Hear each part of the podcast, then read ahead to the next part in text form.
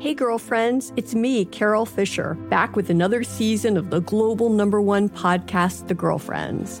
Last time, we investigated the murder of Gail Katz. This time, we're uncovering the identity of the woman who was buried in Gail's grave for a decade before she disappeared. Join me and the rest of the club as we tell her story. Listen to season two of The Girlfriends, Our Lost Sister on the iHeartRadio app, Apple Podcasts, or wherever you get your podcasts. Imagine you're a fly on the wall at a dinner between the mafia, the CIA, and the KGB. That's where my new podcast begins. This is Neil Strauss, host of To Live and Die in LA. And I wanted to quickly tell you about an intense new series about a dangerous spy taught to seduce men for their secrets and sometimes their lives. From Tenderfoot TV, this is To Die For. To Die For is available now. Listen for free on the iHeartRadio app, Apple Podcasts, or wherever you get your podcasts. The views and opinions expressed in this podcast are solely those of the podcast author or individuals participating in the podcast and do not represent those of iHeartMedia, Tenderfoot TV, or their employees. This podcast also contains subject matter which may not be suitable for everyone. Listener discretion is advised.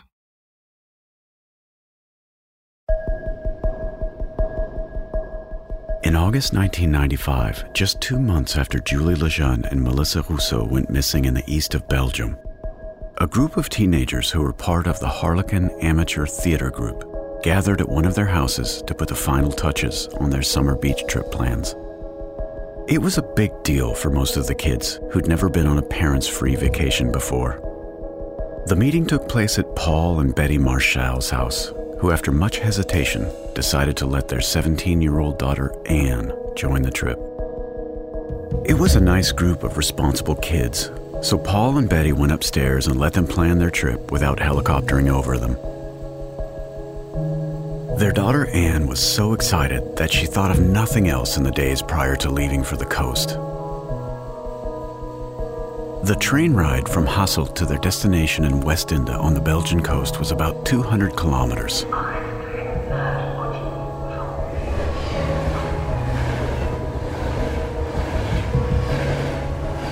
They'd rented a bungalow there, where 10 of them would stay for a week. Unfortunately, two of them would never return home.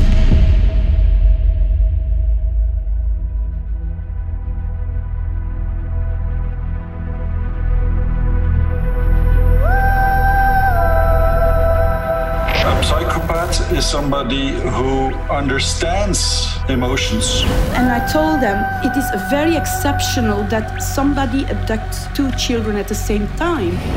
It Should have been the end of it in 1986. But my God, it was just the beginning. I think Belgium was a paradise for perverts in those days.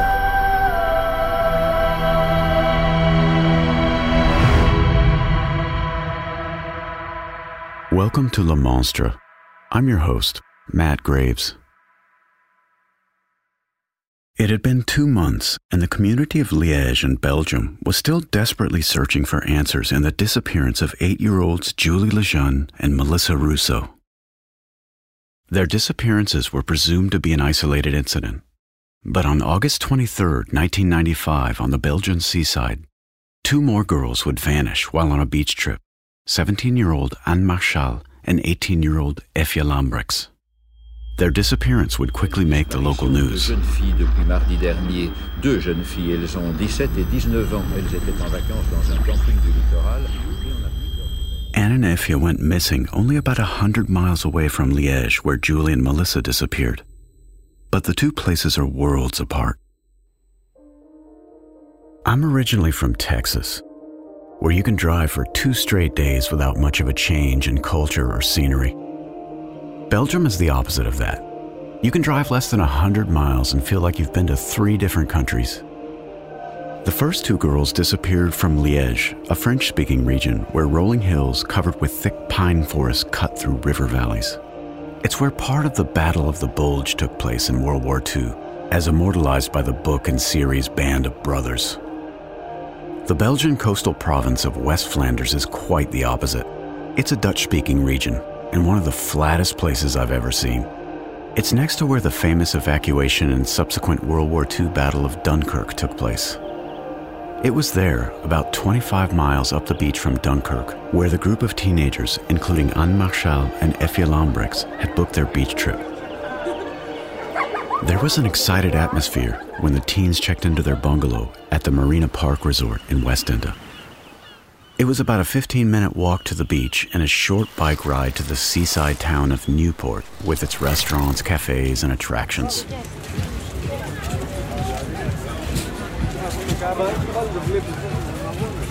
On Monday, some of them took a one hour trip by tram to the larger town of Blankenberge to see a hypnotist show at the local casino.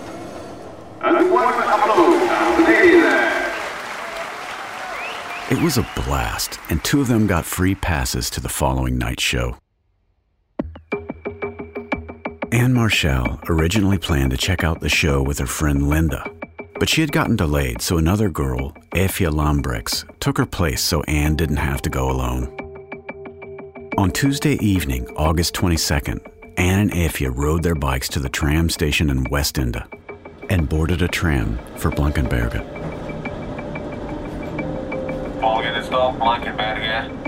They made their way to the Blankenberge Casino and used their free tickets to get into the Rosti Rostelli Hypnotist Show.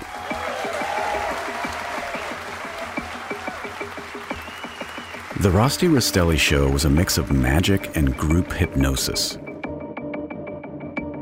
Rosti himself was a born entertainer, complete with wavy black hair and a flair for live stage performance. Uh,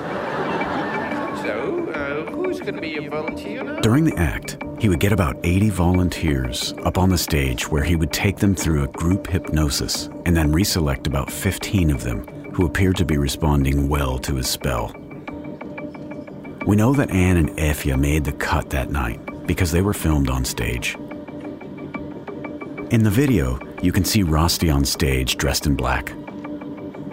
First, you can see Eefje smiling and giggling until Rosti gives her a light tap on the back of the head, and then she slumps forward in what looks like a state of hypnosis.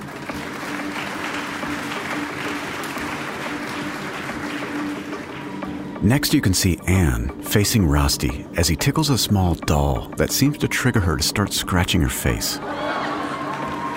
She appears to be visibly annoyed and seems to tell him to stop.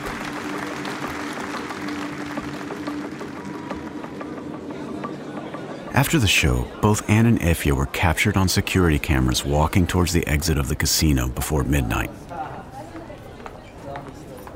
They were supposed to catch the tram at 11:45 that would take them all the way back to Westende, but they didn't get on that tram. Instead, they took the last tram at 12:44 a.m., which terminated at the station in Ostende, about halfway to their destination.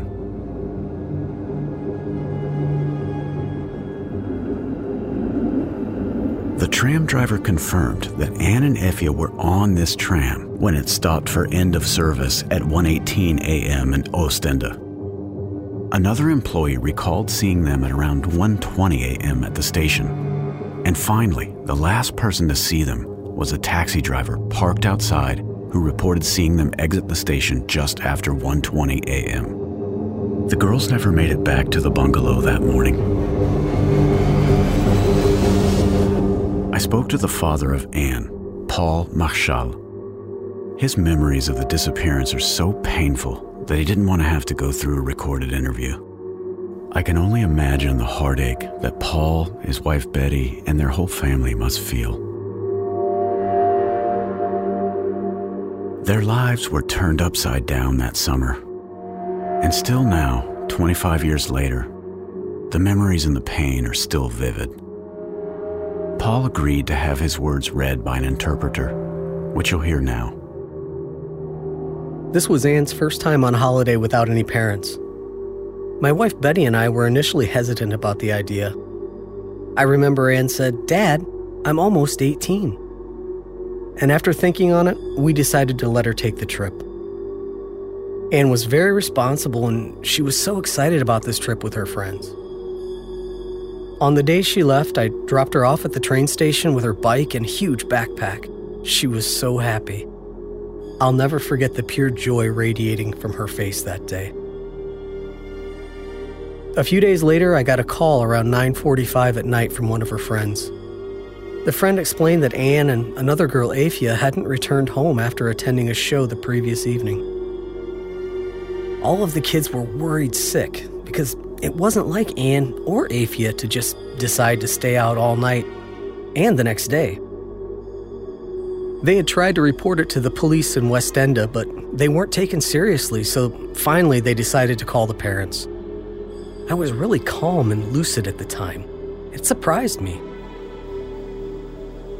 I called the mother of the other missing girl and we reported the disappearance to the local police in our town. After filling out the report, we drove to the coast, leaving it around 3 o'clock in the morning. I think we arrived at the bungalow around 5 a.m.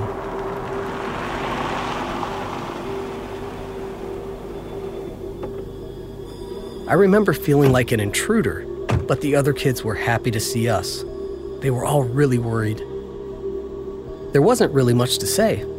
An and Eefje had left to go see a show and simply didn't return. I took a break to lie down on An's bed in the bungalow to gather my thoughts. I found An's cherished little stuffed Snoopy on the pillow. She'd had it since she was a little girl and still brought it with her everywhere. The little ribbon around Snoopy's neck was still there. It had a note attached in her handwriting, offering a reward of a hundred francs for Snoopy's safe return in case he went missing. It was at that moment that it really hit me. Something terrible must have happened to An. That evening, we visited the casino where the girls went to the show. Security cameras had captured images of the girls after the show in the casino lobby. It was very hard to look at these last images. An looked really vacant, and she was holding her hands strangely. It didn't make sense for them to be in the lobby at this point. Most people use a different exit when shows are over, and the direction that they were walking in was the opposite direction of the tram that they were supposed to catch. The actual show itself was also filmed, and later I watched the whole thing. It was very upsetting. An and Eefje are on stage and they appear to be hypnotized. At one point, they're eating lemons that they've been told were peaches. I realized this must have been why An was holding her hand strangely in the security camera video as if she were holding the lemon from the show. In the last images of An during the show, you can see her reacting to the magician tickling a little doll. She was rubbing her face and yelled, Stop! She looked confused and upset. I couldn't help but think that the hypnosis had messed them up somehow. Or maybe they weren't properly woken up from their hypnotic state.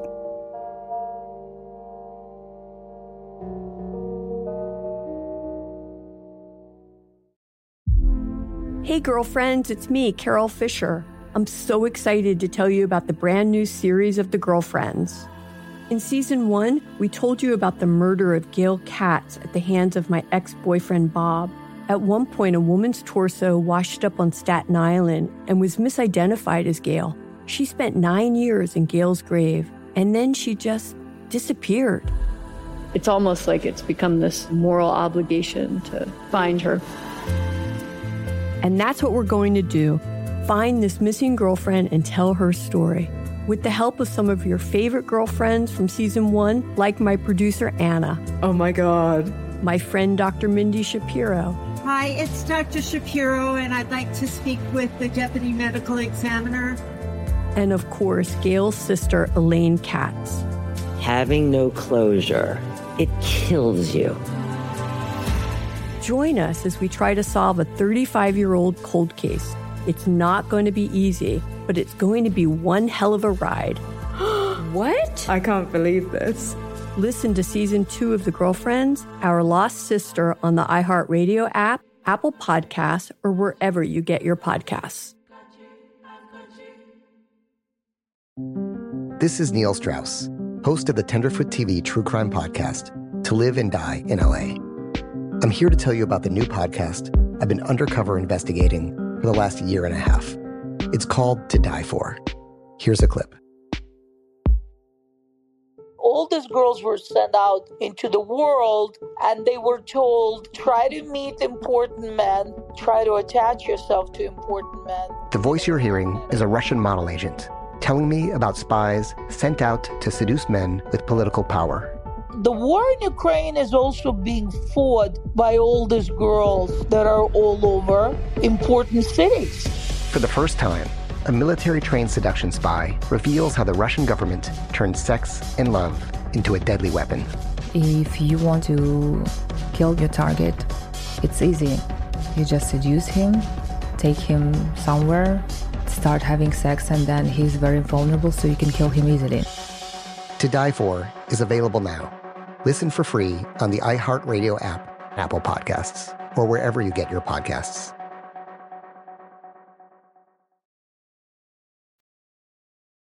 Imagine the confusion the parents must have been going through. Suddenly, they get a call that their daughters have been missing for more than 24 hours. The last images they see are of their daughters being hypnotized and then meandering around a casino lobby near midnight, looking confused. Paul wondered if their disappearance was related to the hypnosis, that they weren't properly woken up from their hypnotic state. But is that possible? I spoke to one of the world's leading experts in hypnosis. Dr. David Spiegel studied medicine at Harvard and is a professor and chair at the Stanford University School of Medicine.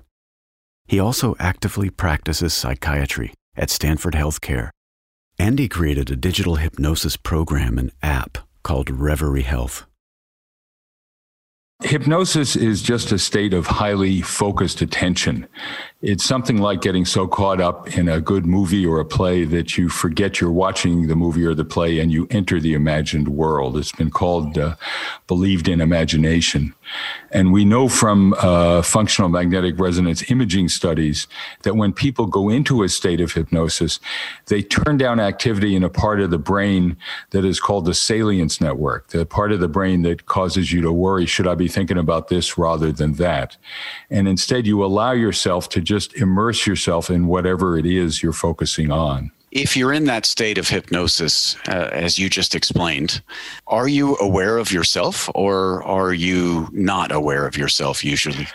Well, that's an interesting question, Matt. We found also that the part of the brain that is thinking and planning is relatively disconnected from the part of the brain that is self aware. We, we call that dissociation. So you're doing it, but you're not necessarily aware of yourself doing it. You're not monitoring yourself, you're just experiencing it. And that allows you to experience it more thoroughly. Uh, that's what good actors and actresses do, is that they lose themselves in the part. They become the other person and set aside their own personal identity. Can hypnosis be dangerous? Well, you know, anything that has the power to help has the power to hurt. It can help people take on a new point of view, uh, give up old ideas. The fact that you're setting aside your your salience, your your view of what might be a problem or dangerous means that in a sense in hypnosis you're more gullible you're more willing to take on the instruction of someone who is conducting the hypnosis if they are and less likely to judge and evaluate it so if somebody is doing something that is irresponsible or even dangerous you're more likely to go along with it.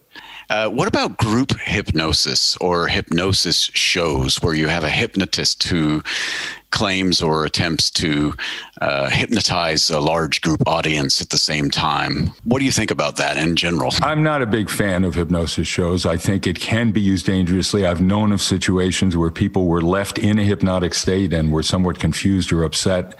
Um, and uh, there's one trick that that all of the stage hypnotists use that the people don't realize. They'll start out running a series of people through the initial steps, and what they're doing is screening for the 15 to 20 percent of the population who are extremely hypnotizable. And those are the ones they keep up on the stage for all the fancy tricks, and they excuse the other people who are less hypnotizable. I don't want people to think that by and large hypnosis is dangerous and you get stuck in a hypnotic state and never come out. I've never lost a patient in a state of self hypnosis and I've used it on about 7,000 people in my career. However, there are situations, especially for highly hypnotizable people, when if they are not helped to exit the state, and if they're not familiar with it, uh, they may wind up in a hypnotic like state for some period of time, normally till they go to bed and go to sleep. And in that state, they may be less critical, uh, less likely to evaluate, for example, evaluate the potential of danger um, uh, than they would ordinarily. So An and Eefje were certainly in the highly hypnotizable category he describes because we know that they were selected in the smaller group of people to be part of the main act. According to Dr. Spiegel, it is possible that An and Eefje could have been in a more vulnerable state than normal after the show. It might help to explain their erratic movements between when the show ended at 11:15 p.m. and when they were last seen more than 2 hours later around 1:30 a.m. We'll get into this in a moment. But first, let's hear from the family of the other girl who went missing, Eefje Lambrecks. Jean Lambrecks is Eefje's father. His partner, Else Schreurs, agreed to speak with me about what Jean was going through around the time of the disappearance. Else is an impressive woman who speaks four languages and carries herself with class and dignity. I asked her about Jean Lambrecks at the time his daughter Eefje went missing. You see, at that time, Jean was 47 years old. On the 23rd, so the day after, um, Jean received a phone call from Eefje's mother.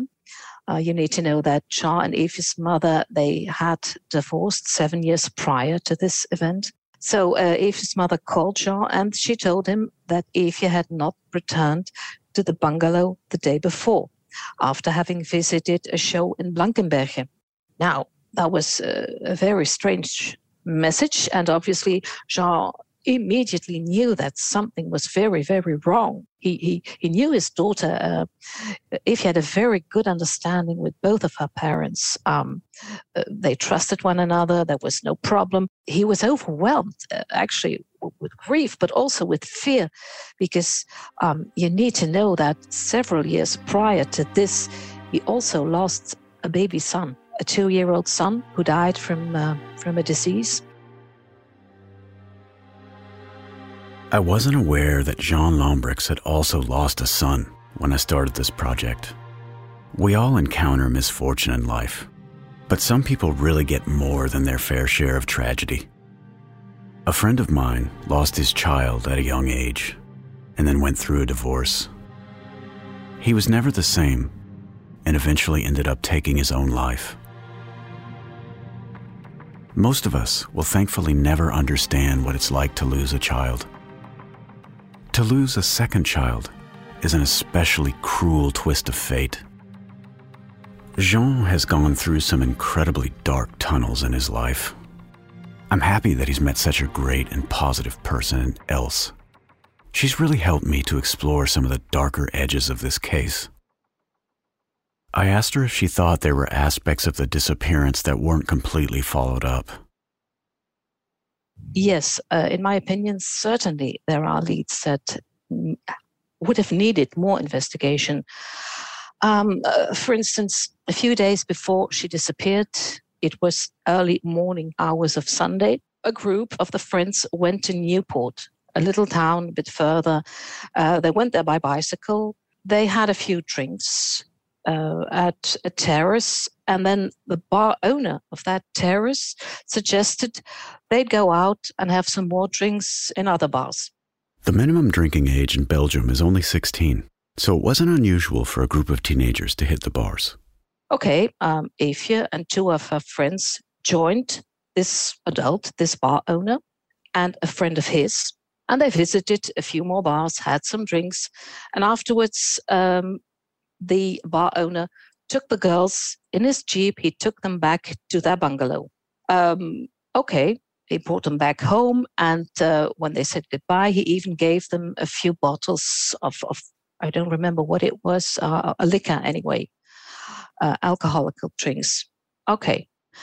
Um, then Sunday, nothing happened. But on Monday night, Eefje went for a walk with a friend and they walked through the dunes. And then again, all of a sudden, she saw this man that she had met in Newport. And that was, she, she felt very strange about it. This man, again, in his Jeep had drinks. He offered them drinks to Eefje, to her friend. And um, actually, he wanted uh, Eefje's friend to drink a lot of alcohol. Okay. And Eefje was very, very upset about what was happening. In the end, he agreed to drive them back to their bungalow again on Monday night. But Eefje told her friends that she was not confident. She was upset. She was actually scared of this man who acted weirdly. He, he was trying to impose himself on her. He, he, he was harassing, between brackets, her, and she did not at all feel comfortable about it. Was this man a grown man or was he? Uh... Yes, certainly he was a grown man. He was uh, the tenant of this bar in Newport where they had their first drinks. Okay. And then actually, the police investigated this Newport guy.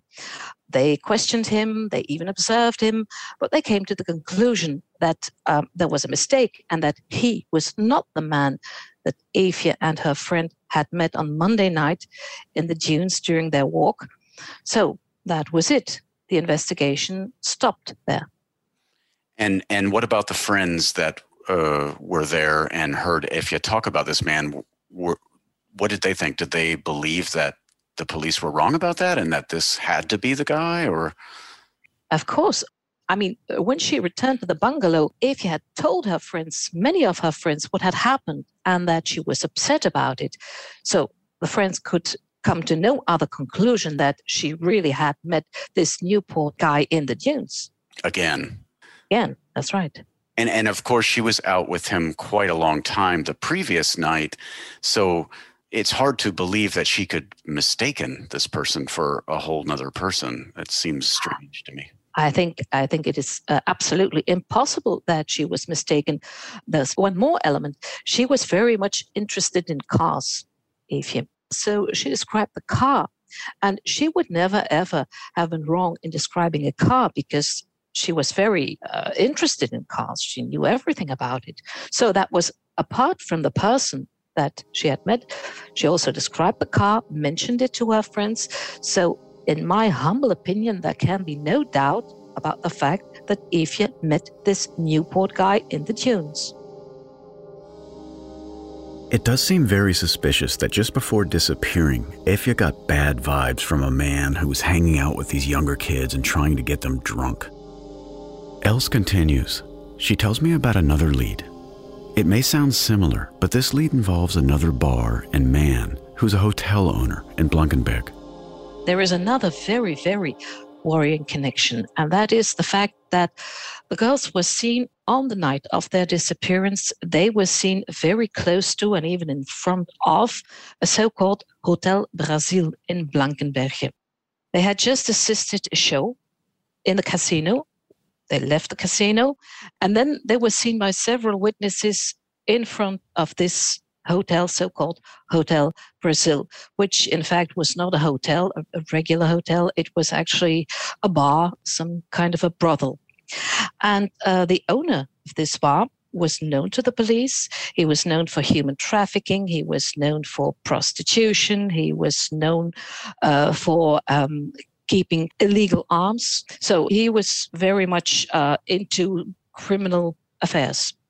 Okay, now what happened? We're talking about the 22nd of August, but as you know, two months prior to that, two little girls disappeared in Grâce-Hollogne in the Liège area. And one witness in this case wrote a letter to the police saying that he had seen at the spot where the girls presumably were taken a red car and he also mentioned the license plate. Now, the fact is that this license plate belonged to a friend of this bar owner in Blankenberge, the owner of Hotel Brazil. But moreover, this friend of his with the license plate that was seen in Grâce-Hollogne also stayed at the Hotel Brazil during the summer of 1995. So eventually, this bar owner, he was questioned by the police. Um, he was questioned the first time on the 1st of October 1996, and then one time more, a second time on the 16th of October. But after that, he actually vanished from the earth. So he left. He left Blankenberge. He announced to the local authorities that he would go to Germany, but in Germany, there was no trace of him left.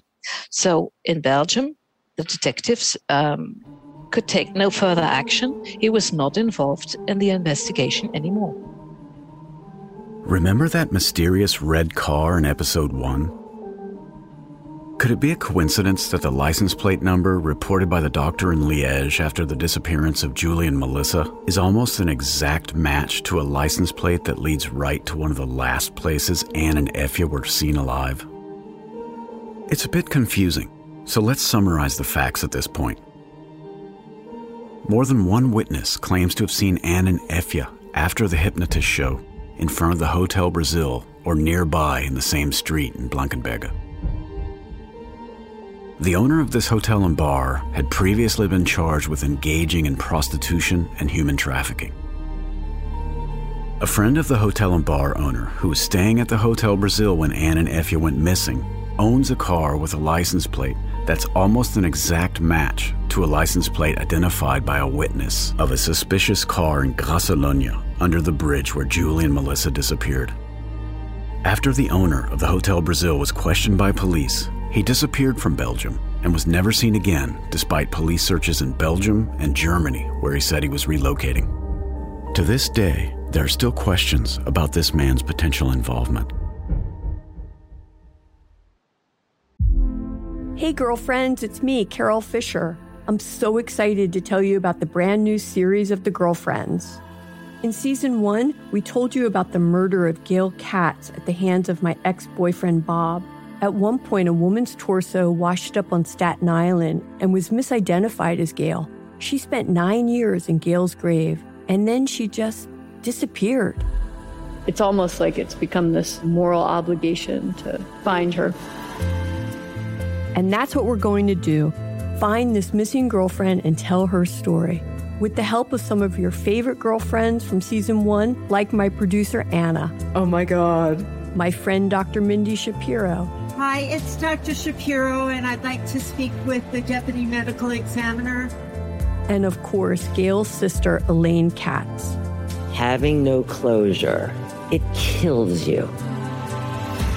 Join us as we try to solve a 35 year old cold case. It's not going to be easy, but it's going to be one hell of a ride. what? I can't believe this. Listen to season two of The Girlfriends, Our Lost Sister on the iHeartRadio app, Apple Podcasts, or wherever you get your podcasts. This is Neil Strauss, host of the Tenderfoot TV true crime podcast, To Live and Die in LA. I'm here to tell you about the new podcast I've been undercover investigating for the last year and a half. It's called To Die For. Here's a clip all these girls were sent out into the world and they were told try to meet important men, try to attach yourself to important men. The voice you're hearing is a Russian model agent telling me about spies sent out to seduce men with political power. The war in Ukraine is also being fought by all these girls that are all over important cities.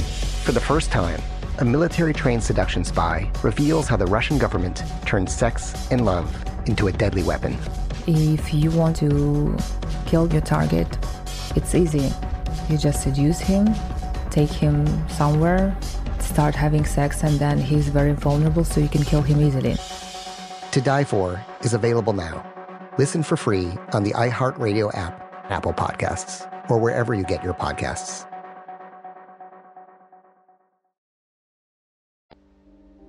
One of the witnesses who claimed to have seen An and Eefje in front of the Hotel Brazil was a butcher named Eric Van Dam, who had his shop and home right next to the hotel. I wanted to speak with him, but unfortunately he passed away since. But I was actually able to track down his son, Dirk Van Dam, who agreed to speak with me. This is the first time he's ever been recorded speaking about this.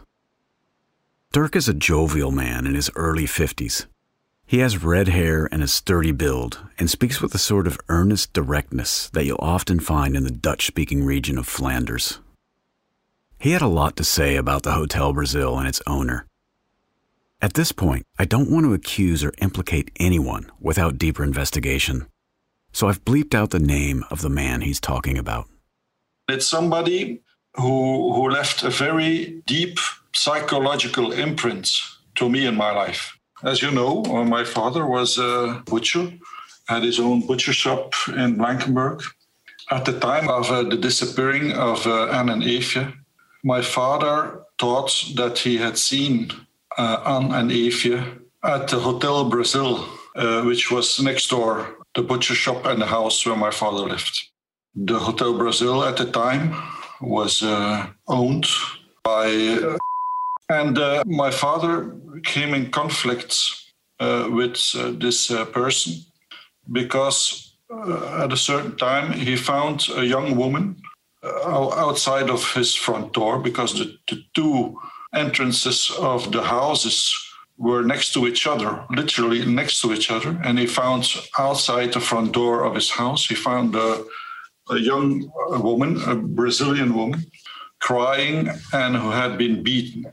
And my father took the woman inside, and it turned out that this woman had been fetched from Brazil by um, whose wife I recall, I think, was Brazilian. Huh? And uh, she had been brought to Belgium with the expectation that she, she would have work, but in reality, it was meant for prostitution. And Mr. had taken uh, all documents, passport, so that he controlled this woman. My father then contacted the police, and the police went inside the house found another woman and also found weapons in the house. And as a result of that, was put to jail for a certain time. Afterwards, we had a lot of problems with the man. Uh, if we went outside, if we showed our faces, at each time we were stalked. Everybody who came to our house was stalked. The cause of that was the, the situation with the Brazilian woman. What can you tell me about him as a person? For, for me, it was a psychopath. I think that's the correct description of the man because a psychopath is somebody who understands emotions, who manipulates, who is very good at manipulating people, but is really inside is a cold-hearted man and and I, I, think that's the best way to describe this man because he could be friendly to people and at the same time uh, or in a split second be very aggressive to me or to somebody else enjoying the fear that he spread when he did those things. Did he actually you, you talk about stalking did he ever attack you or your yes, father? yes yes yes yes yes for instance, we had a garage at the other side of the street where we parked the car. It was very simple. I only had to, to go to the garage, and he uh, often came uh, across the street with somebody else to physically attack me. So he attacked you physically more than one time? Yes, yes, yes, yes, yes, all the time. And with other people too, or? Yeah, yeah, it happened with other people. It also happened one time that. Uh, my father drove out of the, of the garage, and uh, my father wasn't a big man. He was uh, one meter seventy. That a very big man, a German man, opened the door, smiled, and said, uh, he took my father by the chest and said, "Ich schaffe das. Eh? I will do that," which showed the intention of harming my father in a, in a, in a grave, dangerous way. Eh? His whole being was an, it was a really in deep and evil man, really. What was his relationship with his uh, Brazilian wife? I will. I, I won't say this from who I know it, Matt. I will. I will sure. tell you in, in another time. But from good source, that his wife was very scared of him, so that that she feared him as well. And when you heard that he left the country very suddenly, um, after all of this came out, uh, did you think that he could be the kind of guy who would be involved in, you know, abducting children or, or something like that? I, I have no doubt, no doubt at all that he might be involved. No doubt about that.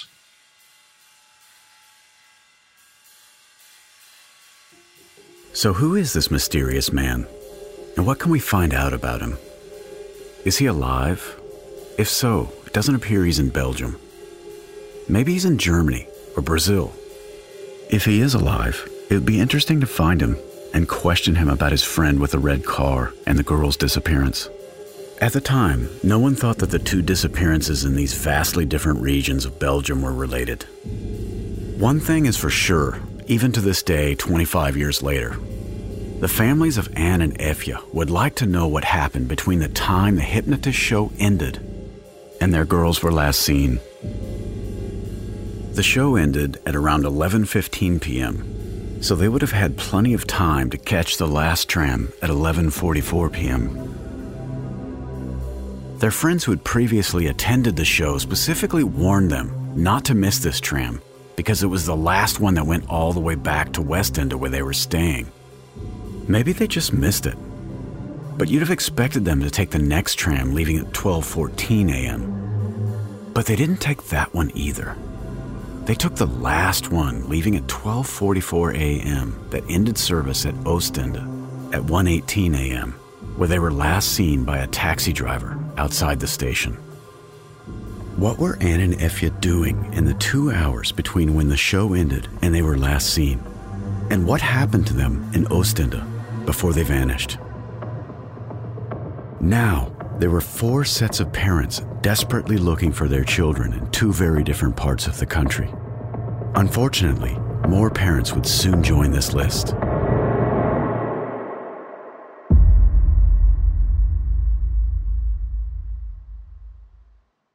Next time on Le Monstre. And around 9 a.m., the phone rang, and Captain Ballar informed me that a 14 year old girl went missing the previous evening in the village of Bertrix. A colleague of mine, Fred van den Bussen, an older journalist, he published a book in those days. The title was Young Girls Don't Disappear Just Like That. And it was a, a perfect way of expressing uh, what we all felt because every summer there were young girls getting killed or disappeared. Right. And there was a very strange indifference uh, among the people, yeah, but among the police as well. I brought together the parents and the authorities who they've been criticizing face to face. You have to note that the judge appointed to oversee the investigation left for a five week vacation a few days after being appointed. As luck would have it, a young man who had given us information on Monday thought he remembered part of a license plate number.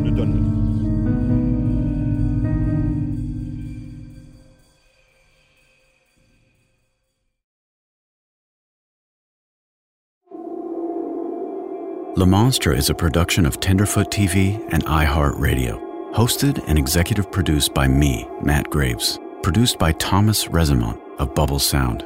Donald Albright and Payne Lindsay are executive producers on the behalf of Tenderfoot TV, with producer Makeup and Vanity Set. Matt Frederick and Alex Williams are executive producers on the behalf of iHeartRadio, with producer Trevor Young. Original music by Jay Ragsdale. Sound design by Cooper Skinner and Thomas Resimont. Mixed and mastered by Cooper Skinner. Cover design by Trevor Eiler. Le Monstre includes archival audio from Sonuma RTBF archives and CNN archives. Special thanks to Beck Media and Marketing, Station 16, Jean Savigna, and the teams at iHeartRadio and Tenderfoot TV. Find us on social media at monster underscore pod. For more podcasts from iHeartRadio or Tenderfoot TV, visit the iHeartRadio app, Apple Podcasts, or wherever you listen to your favorite shows.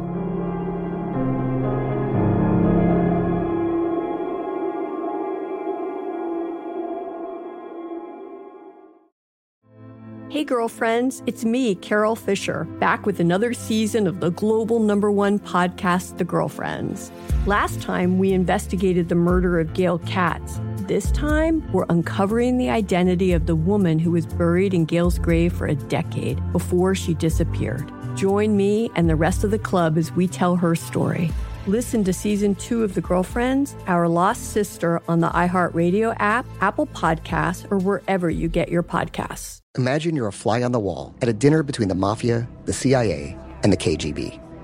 That's where my new podcast begins. This is Neil Strauss, host of To Live and Die in LA, and I wanted to quickly tell you about an intense new series about a dangerous spy taught to seduce men for their secrets and sometimes their lives. From Tenderfoot TV, this is To Die For. To Die For is available now. Listen for free on the iHeartRadio app, Apple Podcasts, or wherever you get your podcasts.